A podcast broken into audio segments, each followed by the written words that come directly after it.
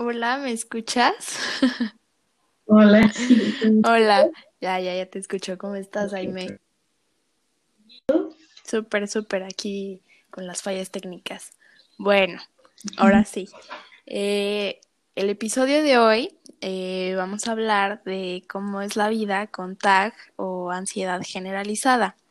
Y la persona que nos va a acompañar y explicar un poco más del tema es Aime, que es la invitada especial de hoy.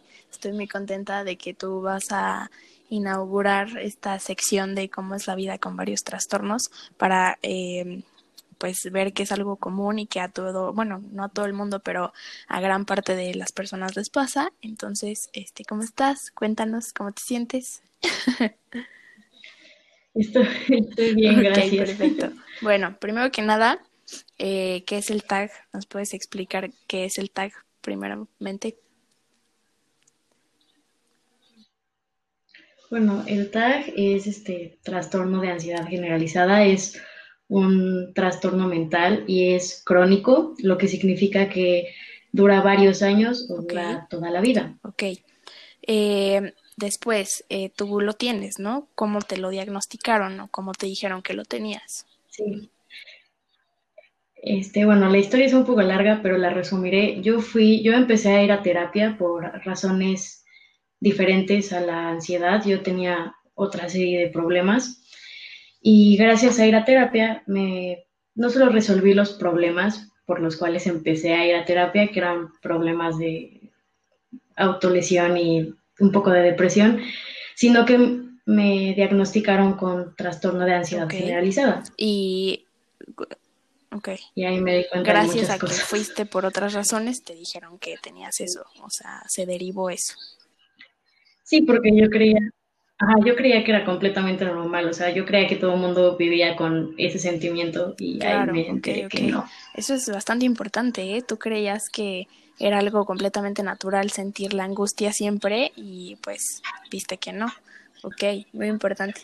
Sí, sí cabe destacar que me lo, o sea, me lo diagnosticaron cuando yo era eh, más pequeña, por ahí de quinto, sexto de primaria, pero ya llevaba rato pues presentando síntomas. Chiquita, claro, como estabas chiquita no te dabas cuenta de que era un trastorno y ahorita ya tienes 18. Sí, como, como no había un precedente. Ok, claro, y tus papás, o sea, tus papás no decían como, oye, esto no es normal, no estás bien, vamos a terapia, o sea, o fue de, de tu idea. Pues es que como no, yo, yo decidí ir a terapia cuando empecé a tener este pensamientos suicidas, fue cuando dije, Claro. esto no es normal.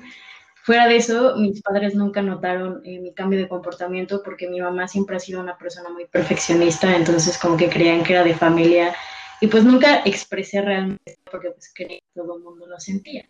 Ok. O sea, creían que era una niña que se preocupaba mucho y ya, o que tenía problemas para dormir. y. Entonces, miedo a la por convicción propia, tú decidiste ir a terapia y eso es un gran avance y estabas muy chiquita y decidiste ir a terapia para mejorar eso y no, no simplemente quedarte en un, ay, pues soy muy preocupona o, ay, me estreso mucho, sino que diagnosticarlo bien. Ujú. Ok, muy bien, qué padre. Ok, eh, después algo súper importante que, que hay que hablar de eso porque pues precisamente hay gente que no sabe distinguir que tiene TAG o que simplemente es una persona que se angustia. Este, ¿nos puedes decir cuáles son los síntomas más comunes para que la gente que pues presente esto vaya a terapia, que es lo, pues, lo mejor? Bueno, para empezar, todo, todo mundo sufre como un poco de ansiedad. Es normal tener un poco de ansiedad. El problema es cuando esta ansiedad es por un periodo ya muy largo de tiempo y cuando es como exagerado, por así decirlo. O sea, tú puedes estar ansioso por un examen, ¿no? De ingreso a la Claro. universidad, pero tal vez te pone ansioso pedir un vaso de agua Claro, claro, y tú sabes que eso, es- o sea, que eso es como no tiene mucho sentido. claro.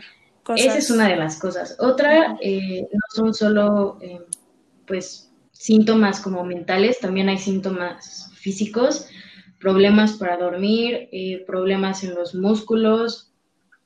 Yo empecé a tener desgastes en los dientes porque los apretaba de, del es- de la ansiedad, pues cerraba la boca y los apretaba mucho. Wow. Eh, en, en, al- en estudiantes y así es común eh, que no te puedas tener constantemente o una presión en el pecho. Ok, ok. También sabes que yo he visto, bueno, a mí me pasa, digo, yo no sé si tengo, supongo que no. A mí me pasa mucho que me arranco muchísimos pellejitos. O sea, todo el tiempo estoy de que los pellejitos tállele y tállele y tállele. Entonces, creo que la, pues, la autolesión o estarse toque y toque. Sí, hay, hay ciertas como cosas que, que claramente, o sea, estarse moviendo mucho, estar inquieto.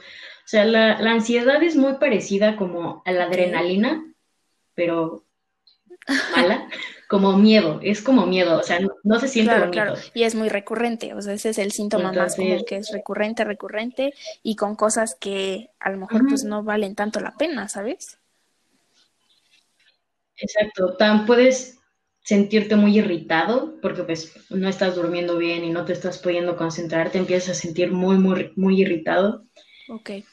Este, estás muy inquieto, no puedes relajarte, tienes dolores musculares porque tus músculos están muy tensos y dolores de cabeza. Para mí lo más fuerte eran los dolores de cabeza, yo no aguantaba los dolores de cabeza. Eso es muy importante. Ok. Y después, algo súper importante que pienso que hay problema es en cómo relacionarte socialmente teniendo tag. O sea, creo que también eso es algo que genera ansiedad, ¿no? El relacionarte con personas. Sí. Cada persona pues le generan como ansiedad distintas cosas, pero sí es muy común por lo que he leído y por lo que he visto en adolescentes.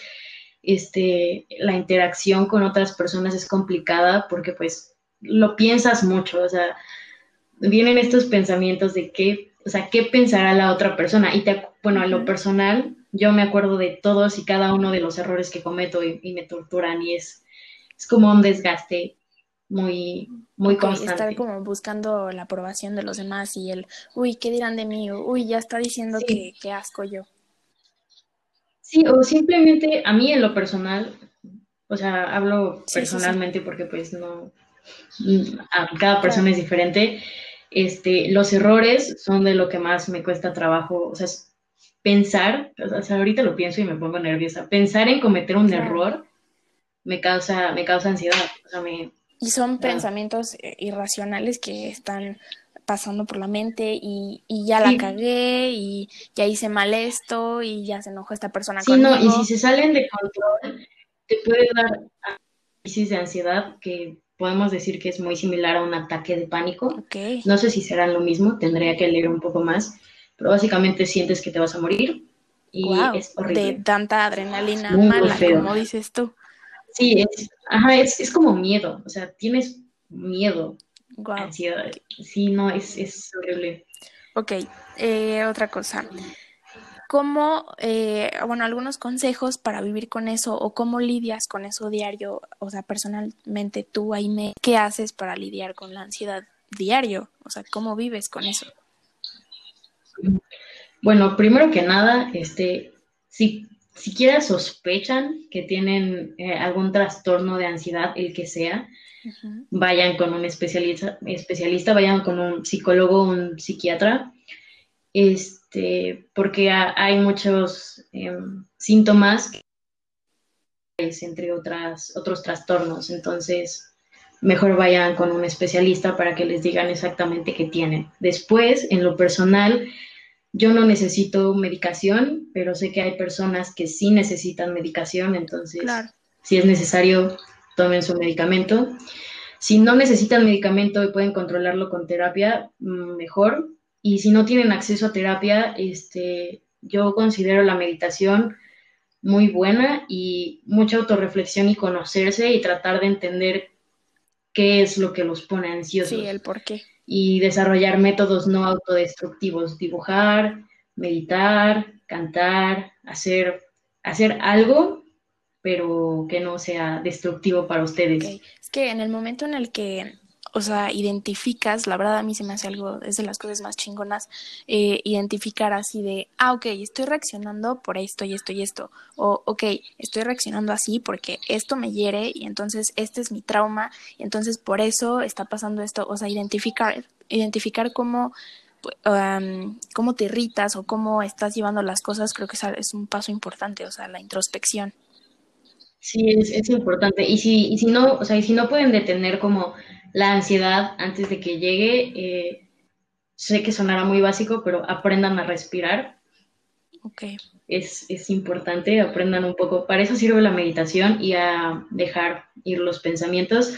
Pero pues como digo, cada persona lo sufre diferente y en diferentes medidas. Yo por suerte pues no necesito medicación y, y mi familia está consciente de eso y muchas de las escuelas a las que he ido han estado conscientes de eso. Entonces, si les preocupa que, que les dé un ataque de ansiedad ahí en medio de sus familiares, pues recomiendo que les cuenten sus problemas para que sepan cómo actuar, porque mi experiencia más traumante ha sido un, una crisis mal llevada. O sea, Claro, claro. Es muy importante que la, o sea, la gente que te rodea sepa que lo tengas para que pues te apoye y no te vea raro. O, o sea, te sientes Sí, o apoyado. tal vez, si quieres, no les...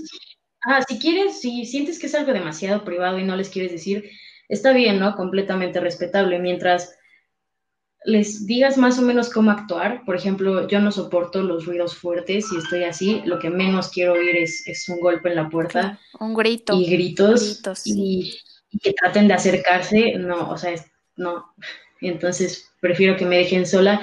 Si les preocupa mucho, pues pueden mirarme, pero que no, no se me acerquen, no me hablen, no, no me pongan cosas cortantes cerca por mi pasado con la autolesión. Sí, sí, sí. Pedir Este, espacio y y pedir no- ayuda. Ajá. Y que no me muestren cosas que tengan que ver con eh, heridas abiertas autoinfligidas o heridas en general. O sea, a mí me cuesta ver Grey's Anatomy, por, o sea, cuando el bisturí corta, o sea, cosas, me, o sea, siento como, como se eleva mi ritmo cardíaco y es muy extraño, pero sí, sí afecta las Ok, pequeñas cosas. Y me pica el brazo. da- también, también he visto mucho eso, que da mucha comezón y que a veces no puedes dejar de rascarte. También tengo una amiga que tiene igual ansiedad y le dan ataques de ansiedad y dice que no, no puede dejar de rascarse. O sea, Sí, a mí, a mí en lo personal, como antes, la ansiedad la, la controlaba justamente por medio de la autolesión, por eso considero que si eres una persona ansiosa, probablemente eres más eh, propenso a tener adicciones porque lo, lo encuentras como una Escape. manera de ganar. Este, tengo como secuelas de, de haberme estado lesionando el brazo, entonces cada que siento ansiedad me pica y quiero rascarlo y quiero, pues, sí, sí, sí. sí, Inconscientemente regresa eso.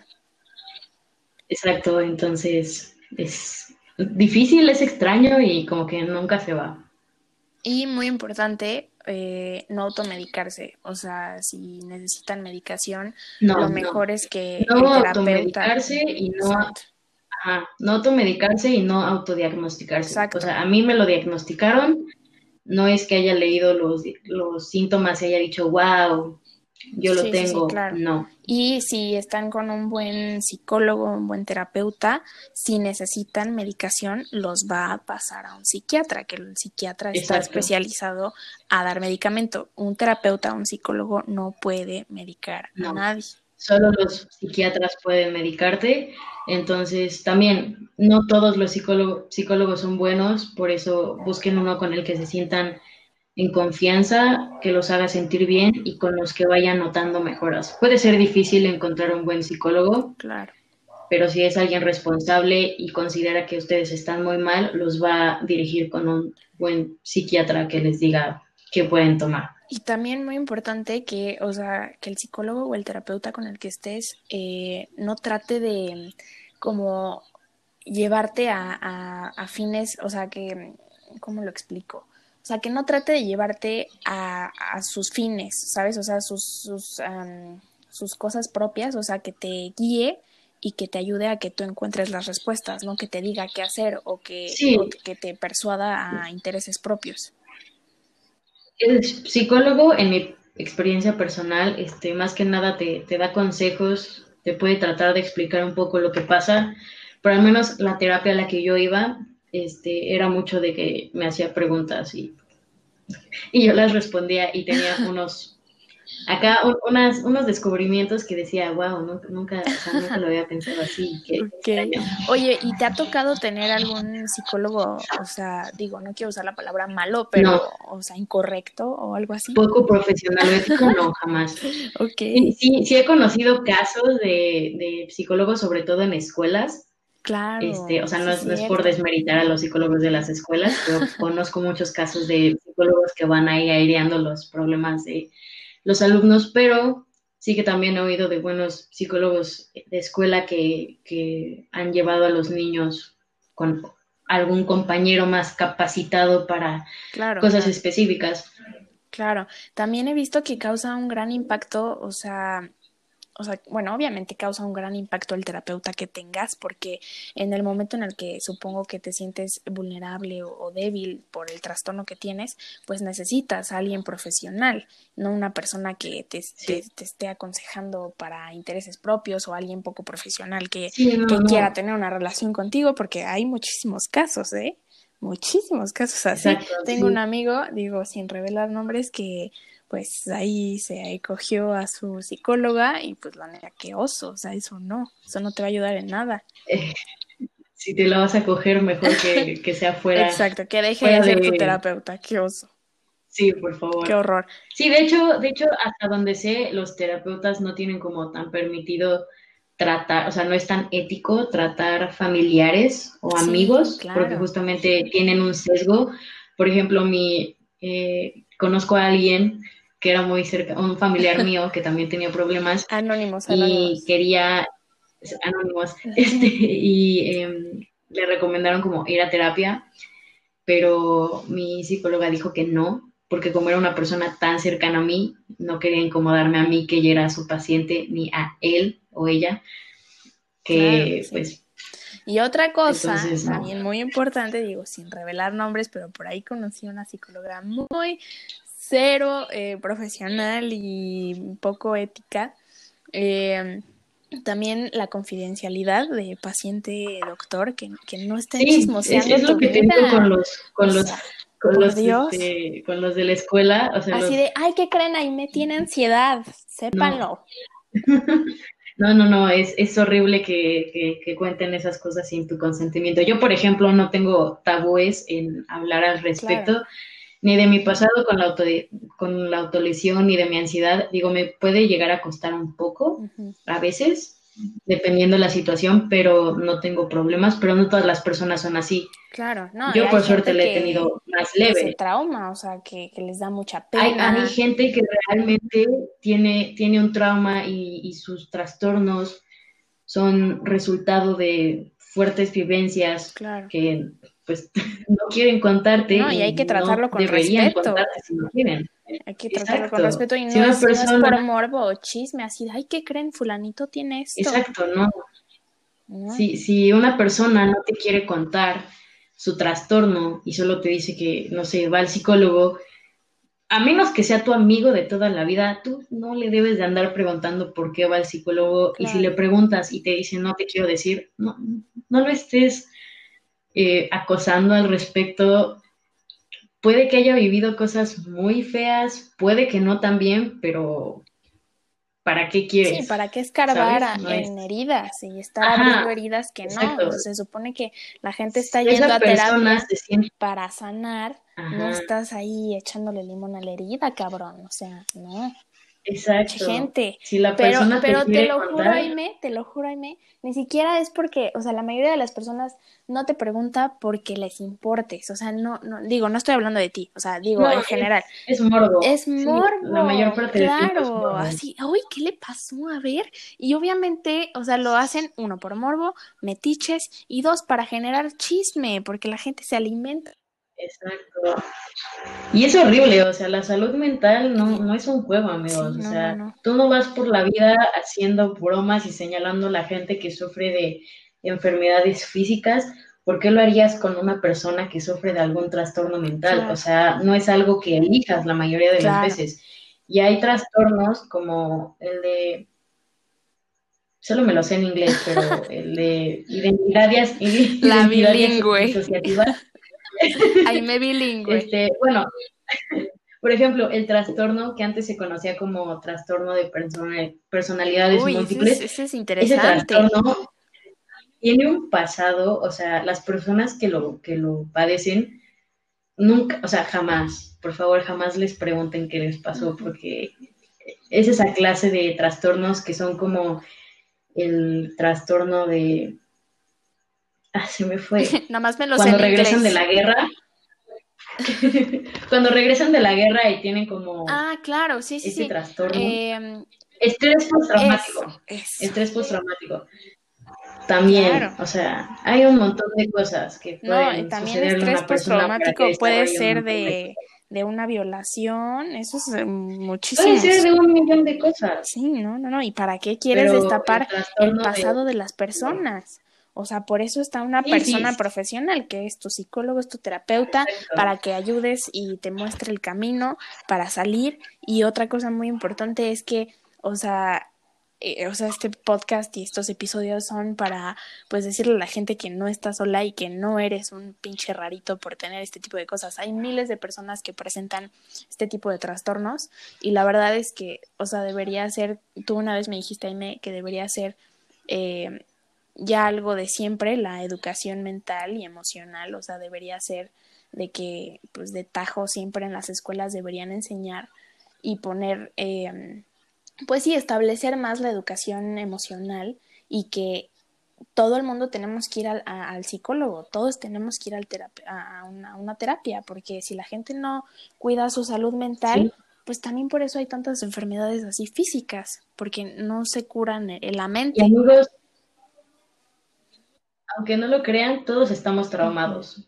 O sea, el trauma no simplemente llega de una violación, ese es de los traumas más fuertes, pero también puede haber otras miles de cosas que te pasaron cuando eras pequeño, que tal vez no son la gran cosa, pero que te dejaron marcado de por Claro. vida, y son cosas que tienes que Claro, trabajar. claro. Sí, porque estaba viendo no, no- que estaba viendo que muchas veces en la infancia, o sea, como somos una esponja, o sea, no, no, ten- no, no tenemos como el criterio de decir, ah, ok, está pasando esto por esto y esto, o sea, no tenemos esa madurez, o sea, no tenemos filtros, sino que simplemente llegan las cosas pues tal cual, literal, entonces las percibimos de una manera demasiado mm, literal y fuerte, entonces hace que haya bloqueos y hace que, que sigas un patrón de conducta de cómo fue tu niñez y de cómo te trataron porque no pudiste tener una percepción, o sea, tuviste a veces percepciones erróneas o a veces percepciones buenas, pero simplemente no hubo un filtro que te dijera, ok, este, mira, hay pedos, no te preocupes, todo va a estar bien, sino que de niños simplemente recibimos todo, todo, todo, o sea, pedos familiares, este, que si te pega tu padrastro, que si te viola tu padrastro, y cosas, infinidad de cosas que trauman, o a veces cosas muy sencillas, pero siguen doliendo, ¿sabes? No sé, el divorcio de tus papás. Ajá, por ejemplo, la muerte de un...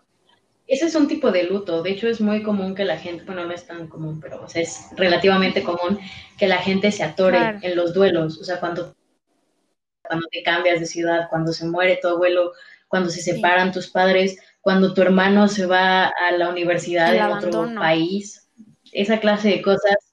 Sí, sigue, sigue siendo, sigue siendo un proceso de duelo, porque acaba, o sea, rompe con una rutina que tú tenías y rompe con algo a lo que ya estabas acostumbrado y llega como que un poco la incer- incertidumbre y al humano no le gusta la incertidumbre, para ser sinceros. Claro. Bueno, pues este podcast fue para eso, para decirle a la gente que no está sola y que no se auto eh, mediquen y que vayan a un terapeuta y que todo el mundo tenemos que ir a un psicólogo y tenemos que tener eh, educación mental y emocional y pues terapia, Sí. siempre, siempre, siempre.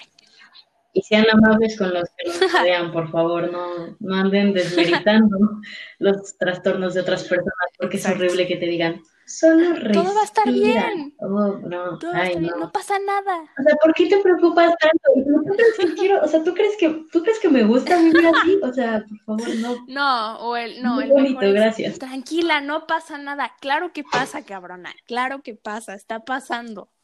Ay, no, no. Yo el que más detesto es el de respira, porque es algo Ay, que mi no. papá me decía. Entonces es como de, papá, estoy respirando. Es que lo que no entiendes es que no puedo. O sea, Te juro que no. No, la verdad es que sí tenemos que ser empáticos, porque, por ejemplo, la verdad me incluyo, yo digo, es que qué pedo, o sea, ¿por qué esta persona reacciona así, pinche loca? Pero no sabemos lo que la otra persona este, está padeciendo, no sabemos lo que la otra persona, qué trauma tiene, o por qué reacciona así. Hay que tratar de ser empáticos, aunque cueste un huevo, aunque cueste un puto ovario, empatía, empatía. Y también cabe destacar que empatía no significa que justifiques su acto.